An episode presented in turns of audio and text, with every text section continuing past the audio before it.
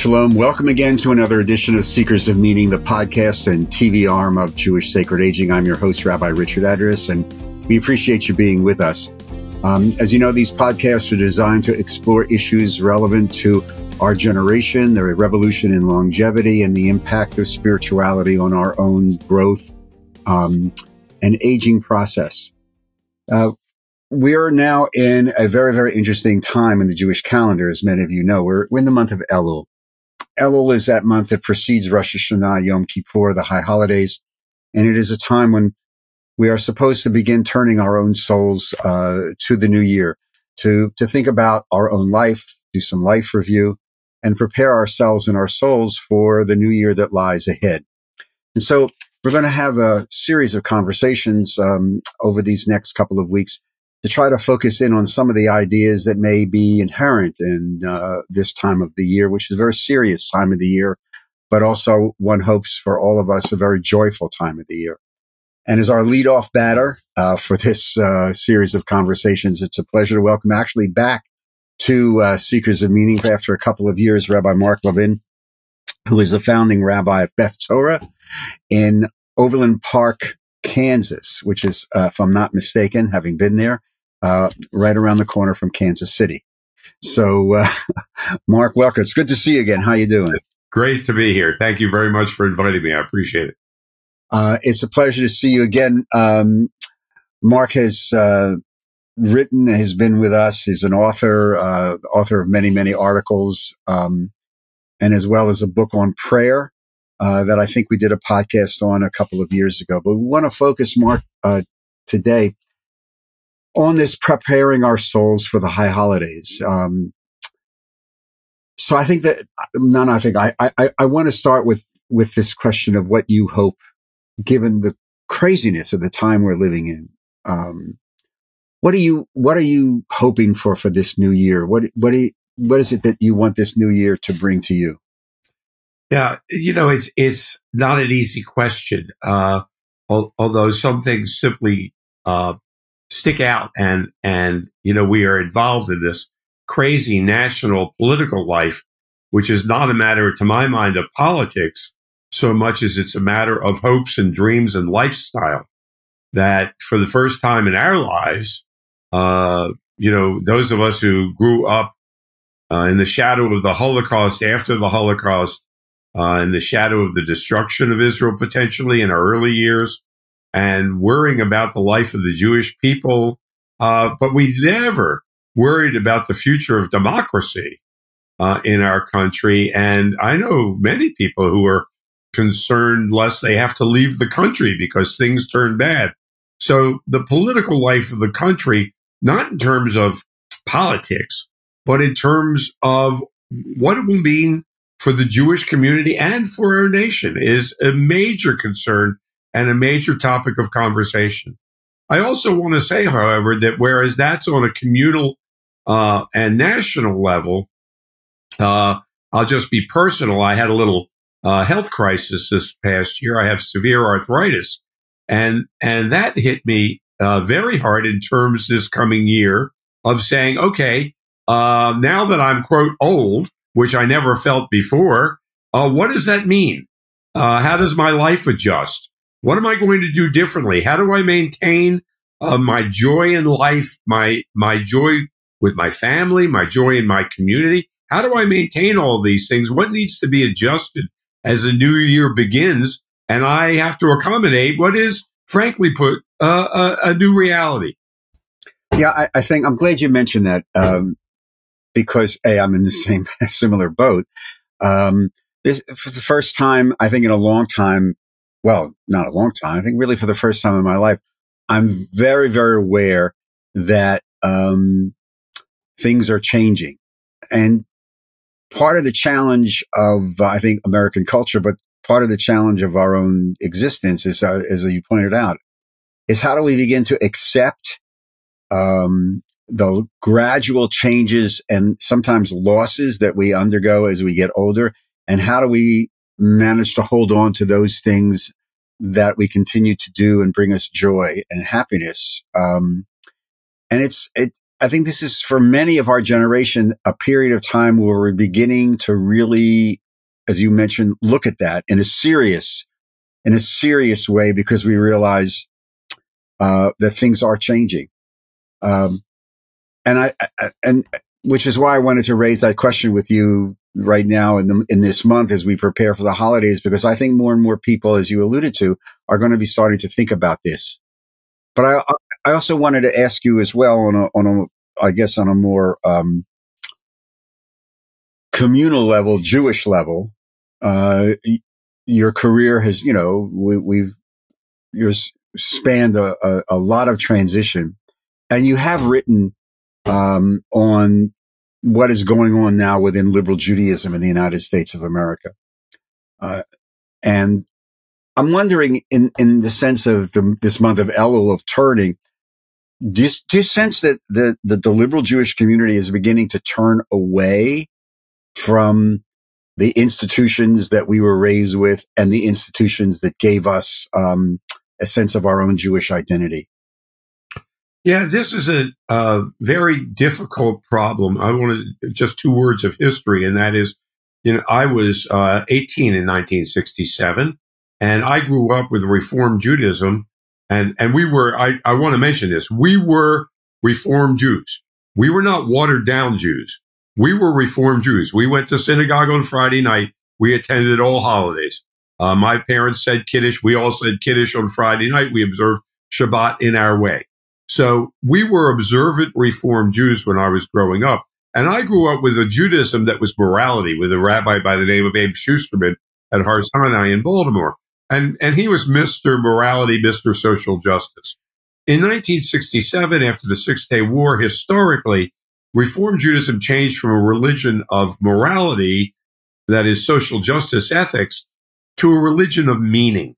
And so in my rabbinate, which began in the pulpit in 76, I began to see, see people say, not so much, you know, what's the social justice question here, although that persisted, but what does this mean to me? And if it doesn't mean something important to me, why do I need to do it? And so I see that adjusting, but also adjusting in a way where community is more important. And I, and I can't overemphasize that, I think, at this point. Uh, community is more important. Having rituals that are meaningful in their lives, even if they're not necessarily the traditional take on the ritual, rituals that are meaningful in their lives. And, you know, just point to Debbie Friedman's Mi Shebeirach. When you and I grew up, no one was going to say Mi Shebeirach, you know, praying for health in the Reformed community. That was crazy. You know, God doesn't answer those kinds of prayers. Well, anywhere you go now, Mi Shebeirach is absolutely standard. So people have a, a belief system that includes things that may not be totally, quote, rational, but they are meaningful in their lives and they find great solace. I see people all the time who, when a relative is suffering, uh, they are right there, uh, praying in community for those people's health and recovery. And I, I think that that will persist and needs to be expanded. So, what do you mean ex- needs to be expanded? Uh, well, a lot of our people look. I'm I'm I'm in Greater Kansas City, as you indicated. Many people here are getting on. They're they're still after COVID getting on the internet in order to watch services in other places, and and so they've lost what they get is what they consider to be a more entertaining service, maybe a better sermon. They believe. Uh, maybe the music is of a higher quality uh, but they're watching from the comfort of their homes. And so this sense of community and, and mutual support, uh, has, uh, in some cases declined, but I also see it in other congregations where it's increased because, because people are saying, Oh, I can get something here that I haven't seen necessarily in my own life for years. A sense of support when there's something wrong with me. I mean, we know when people feel their health decline or a threat of any sort, they search for community that can help be supportive to them and where they maybe can also support. You you wrote this very very challenging article um, in the context of the dialogue that is going on now within liberal Judaism and Reform Judaism in particular about restructuring, recharging, reinventing, renewing, fill in the appropriate suffix to the re.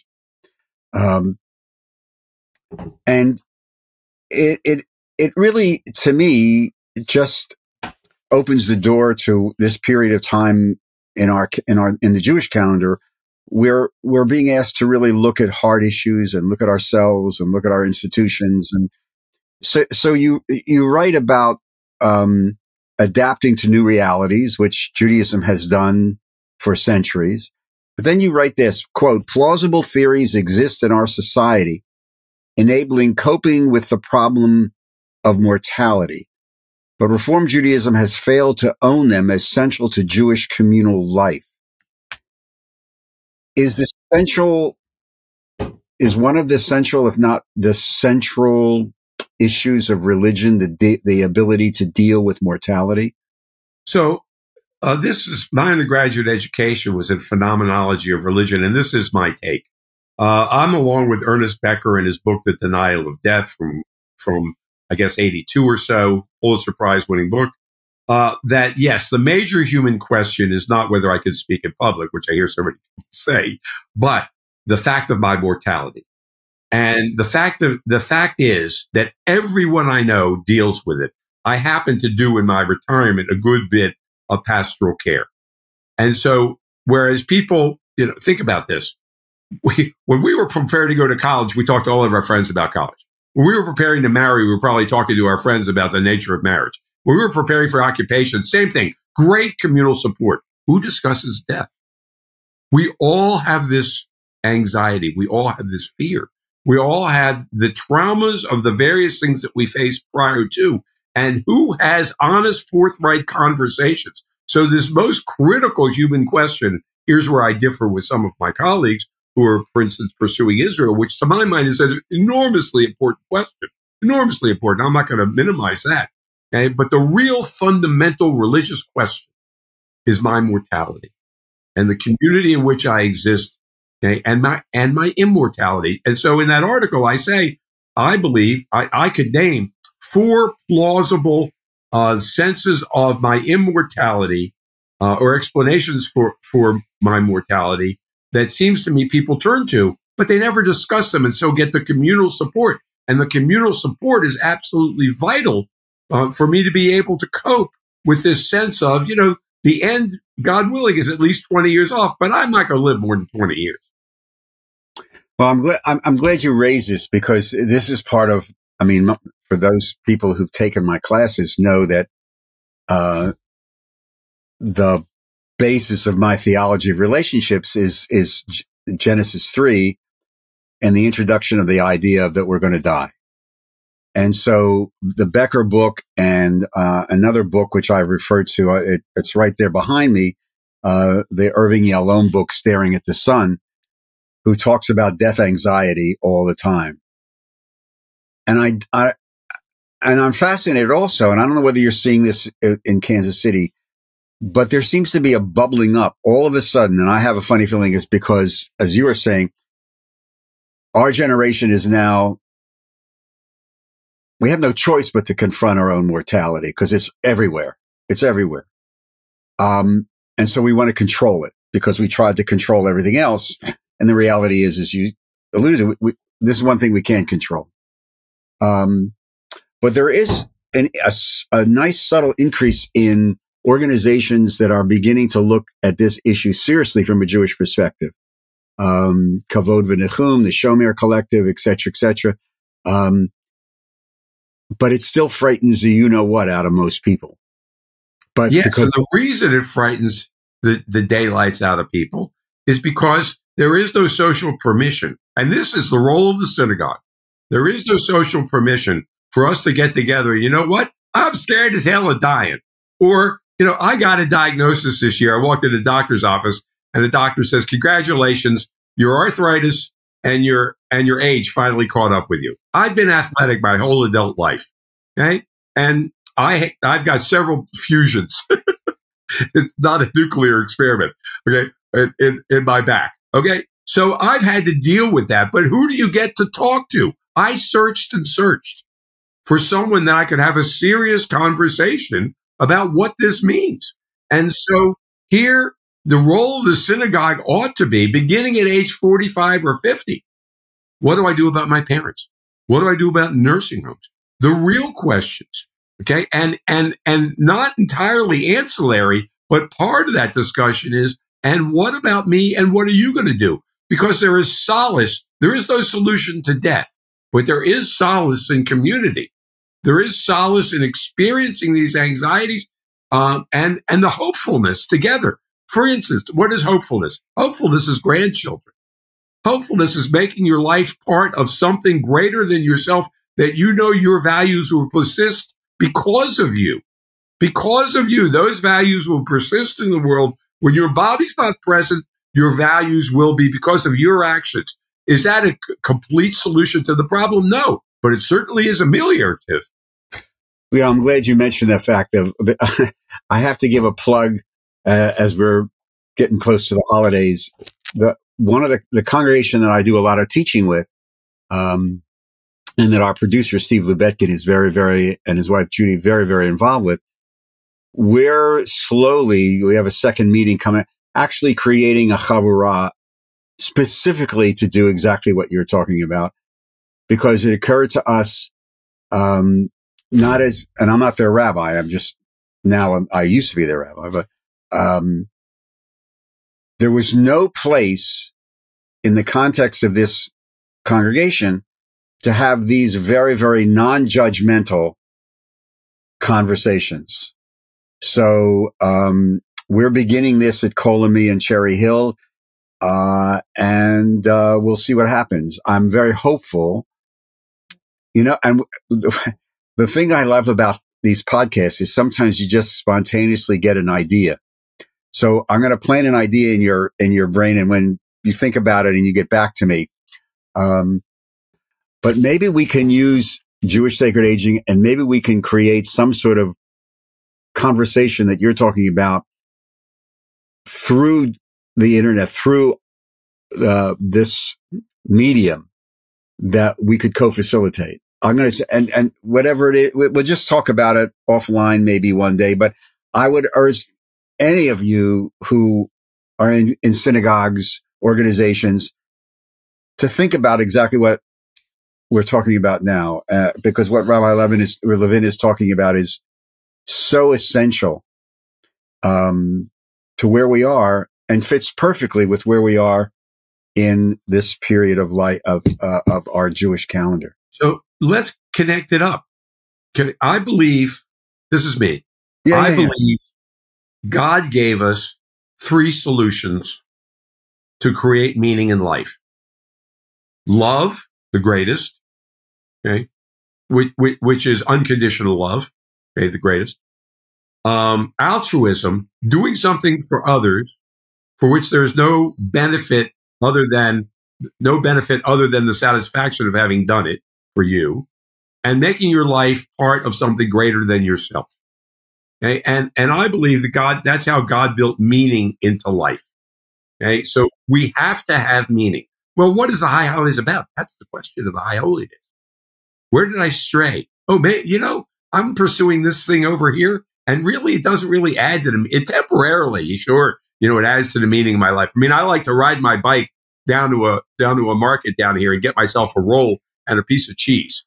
Okay. And, and I find it highly meaningful, but it's not exactly well, comparable to, it's pleasurable. Okay. Whether it's meaningful or not is something else. So, you know, these discussions need to take place in a community. And what, what I haven't said yet, we haven't said yet, is in addition, if you don't discuss these things, it increases your anxiety. It increases the, the threat. Uh, it increases the notion of your own isolation. And so the, the, not only is it necessary in order to help us resolve these issues. I mean, you know, when I decided to go to graduate school, okay, everybody around me was going to graduate school. I didn't have to get support anywhere. Everybody was saying, of course you're going to graduate school. You know, when we got married, yeah, you're going to get married. We're all married, but you know, there was lots of social support. Everybody dies. Nobody supports us. It's ridiculous when you think about it, but it's because of fear. And that sense of isolation and anxiety that result okay, are a tragedy. that is a resolvable. It, it is a resolvable tragedy. Every synagogue, here's my statement. Every synagogue should have the expectation when you're 45 to 50 years old, you will join a group in which these issues are going to be discussed. Not dray your cup with them. You know, you can have a glass of wine, you know, and discuss the latest movie that you saw, but this is the general theme of the discussion so that you have a chavurah of people who are supportive to you as you go through these issues, the way we did with the earlier issues in our lives. In another paragraph, you raise something uh, that I want to push a little bit on because I think it also opens the door to some very, very needed conversation. You write, quote, social justice issues along with Israel as an existential necessity after the Holocaust have provided motivations for Jewish community involvement for the past 75 years. But the Holocaust no longer motivates today's believers and Israel has faded significantly in existential importance for the younger generation, unquote. Given what's happening, let me ask you, are we now in the post Holocaust world where you, and I, I don't want to offend anybody, but the idea that we're now several generations removed how do we begin to understand this? And just about every rabbi, probably that both of us know, will probably do something on Israel during these high holidays. Yeah. And as you mentioned, this is becoming a wedge issue now with us. So talk to me a little bit about these two, these two traditional pillars of synagogue and Jewish programming, Holocaust, Israel. Okay. Uh, very important. Look, I'm the founding rabbi of a congregation. So the people around me joined the congregation because they liked what was happening there. Okay. And so it was a social justice congregation because I was a social justice guy. I grew up in the 60s. My rabbi was a social justice. Also, Gene Lipman, Oliver Shalom, okay, right. big time social justice. I worked for Gene for a year. He was my mentor. So, so this is my Judaism. The congregation was a social justice congregation, but also the pursuit of meaning. Okay. For me, Israel is an existential question. For the children I know, children, the young adults I know, it's a political question and a social justice question. And they look at the government of Israel and they think that's Israel. They don't see necessarily, maybe this is my failure. Okay. They don't see necessarily the 2000 years of struggle to have a nation that is acceptable. Okay, that is a place that we could go. I'm still a Chada, I'm Jew. I speak Hebrew because because there's a state of Israel. Uh, because I lived there for a couple of years. I'm not going to give that up because of because of a, a, a turn in the political world that God willing is temporary. So yes, that has changed, and yes, we have to pursue both avenues. We have to support the people who see the importance of Israel, okay? But I emphasize homeland, Israel as homeland, not Israel as political entity. Okay. To my mind, for 2000 years, we struggled to make sure that there was a homeland. We turned to Jerusalem for prayer, but that's amcha. That's peoplehood. That's not politics. And I can divide as much as I hate doing it sometimes. I can divide between the politics of the state of Israel and the, and the people Israel of which I am a part. That's one. Holocaust, to my mind, is an inevitable, the, the loss of Holocaust as a force is an inevitable tragedy. You know, the, the expulsion from Spain was the greatest tragedy prior to the prior to the Holocaust, which affected the Jewish world. You know, when you read about the subsequent events all over the world, they're all affected by that. We don't care. you know, it's five centuries later. And and and and that reduction in the impact is natural and unfortunate, but it is natural. I think Jews have been a genius about uh, uh, capturing those emotions and putting them into ritual. And those rituals are important, but it's also the, the diminution in comparison with, let's say, your own personal life, the, the welfare of your family, how your children or grandchildren are doing. You know, you're not going to think about the Holocaust. You're going to think about your personal life. So that's inevitable. And the question therefore becomes, what do we turn to? What does Judaism mean? My growing up, it was Holocaust in Israel very often, peoplehood. Okay, now it's got to be issues of meaning issues of community, bring people together. And it's hard in the post COVID world, right? Because people, like I said, are staying home. They, they, want to, they, they're, they're going to lose a sense of community if they don't attend. I'll, I'll tell you one other thing, and maybe this is because I'm in the Midwest. This is, I'm retired nine years, so this is 15 years ago, let's say. I looked out of the congregation at High Holy Days, and I don't see any children, the little children. Now, where I grew up, everybody went, not only for High holidays, you went for the festivals as well. Didn't make any difference what you did when you were there. Everybody went. And when I looked out and I saw that the children weren't there, meaning they were in school, they were at evening services, but they weren't a daily service, the day services, I said, Oh my God, we're dead in the water. Because if they don't attend as children, they ain't going to pick up the habit when they're adults. And that worries me. The lack of community, the, the, the parents saying arithmetic is more important than Rosh Hashanah. That worries me. And I don't know what the, what on the coasts in the larger Jewish communities, we're, we're a community of 15 to 25,000, something like that. So on the coasts, you know, are, are liberal Jews attending at, at, at, at the high holy days and the festivals? God, I hope so.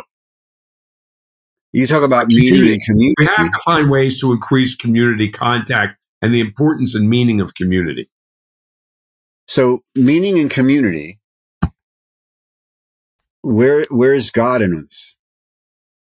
Right. okay, I see God in the other.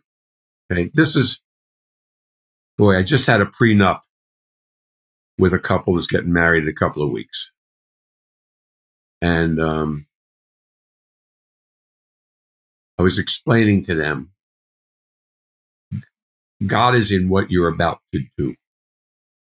You are, you are creating holiness between the two of you. And that is God's presence. You know the midrash as well as I do, Ish, Isha, and Ish. Right, right, okay? right. So, so in this relationship, God, God is present. God is present in the creation of the world. God is present in the order of the world. God is present in our necessity for meaning. And all those things we must act upon. To simply go and sit in a synagogue and then go out and resume your normal. Okay, I'll interrupt myself. Heschel said, He who rises from prayer and is unchanged has not prayed. Right. And I believe that.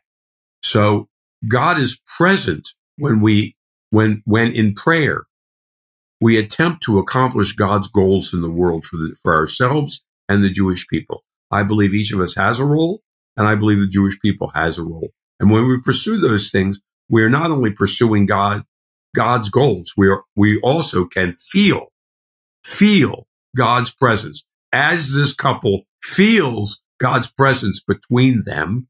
They're not religious people, right? They're not overtly religious people, but they're discovering the sacredness in their relationship. And that's God at work in the world. And, and, and so we have to have that in the congregation. And I believe we had it. Um, yeah, we had a highly participatory congregation. I don't know about you, but me standing in a little pulpit with 12, 1400 people on Yom Kippur sitting in the congregation and they all stand together without cue and start on you know, Hatzi Kaddish, Baruch Hu, uh, Shema.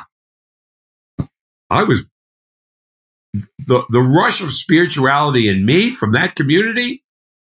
I can't duplicate. It was unique in my life. And those are those moments in, in the rabbinate that are precious and um, indescribable. And but, I believe the congregation felt that, even though they couldn't you know, we think that if it, if we can't articulate it, it's not real. And the reverse is true. That which is most real is probably inarticulable. And think, think about, you know, if you have a, if you're fortunate enough to have a spouse, you know, can, can, can you capture in words the attachment that you have after many years? I don't think so. Right. I mean, I can't. Let me, maybe I'm not articulate enough, but I can't. So, so, so that's the feeling of the community at prayer and God's presence in fulfilling those goals. It's not empty. Okay. Prayer must lead to action of some sort and behavior of some sort. So do we need to not only increase our conversation about mortality, but also have adult, meaningful, mature conversations about theology? Absolutely. And I will add this. This is my standard line on this subject, unfortunately. I, you know, I'm, I, I had a congregation of PhDs, MDs, lawyers. You know, everybody went to graduate school. Uh, you know, the Jewish dropout is somebody that doesn't finish his master's degree. So, so, you know, these are people with a third grade education in religion who think they're as sophisticated in religion as they are in their field. Okay. And therefore they thought that religion was stupid. Well, it's not that they were stupid. It was that they were ignorant. So they need a greater sophistication. They require a higher level of sophistication in order to answer the very serious existentials, existential questions that they confront in their entire lives, like mortality, like the meaning of community. What is my obligation? How many times have I, have you and I had this discussion also? I'll bet you you're, you're the same. Okay, Rabbi, there's a, there's a guy asking for funds at the corner. Okay. And, and I stop my car. Uh, I, I think he's going to use it for drugs. Do I help him out? Okay. That's just symbolic of what is my responsibility to society and non-Jewish society, not just Jewish society, non-Jewish society as well. And if you think that's not an important question, look at Israel today. Oh my God.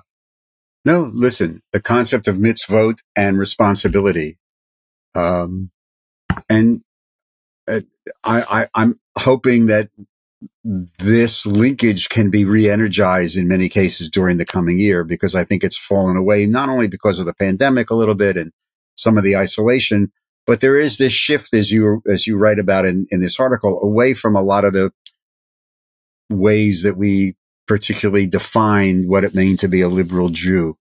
Um, I don't so think people think any longer about denominations. I really no, don't. No, no. I think they think I, about I, the meaning of their lives. And yeah, I, think I try to get that in the Jewish context.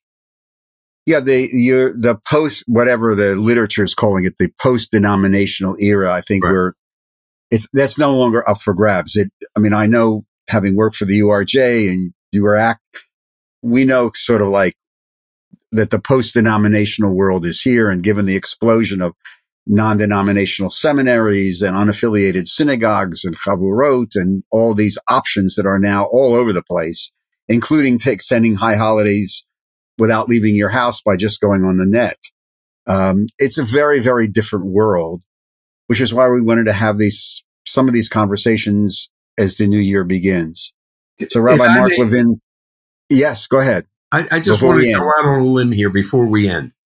Limb, limb away you hear and see a lot of articles about existential anxiety in our society today, anguish, high level of social um, ennui, uh, you know, uh, uh, lack of values in life, and the, and the anxiety that's resulting in the high level of drugs, etc. I think it's a lack of taking seriously our ex- taking seriously our existential questions and having solutions for those existential questions. Religion somehow or another provided it. Okay. And, and there are answers to these questions, community being a major answer. And as these things decline, we're seeing the results in society and, and it's tragic.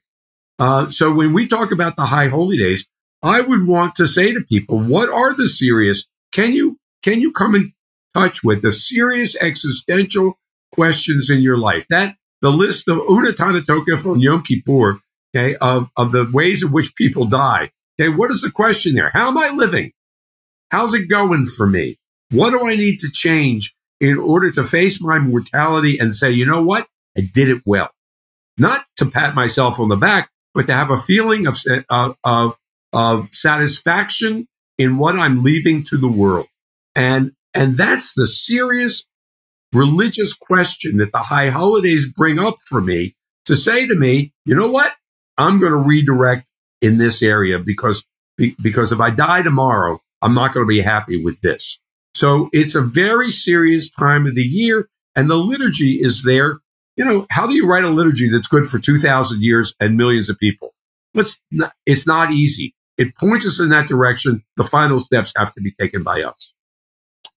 So to conclude, let me conclude with your last little paragraph from this wonderful article, which I think sums up exactly what you're saying because you write, quote, liberal Judaism requires an accepted theology of the meaning of death and the community to support it and us. Without them, we will never succeed, but with them, American Jewry will attract not only Jews, but converts and searchers for searchers for ultimate meaning beyond our imagination, unquote.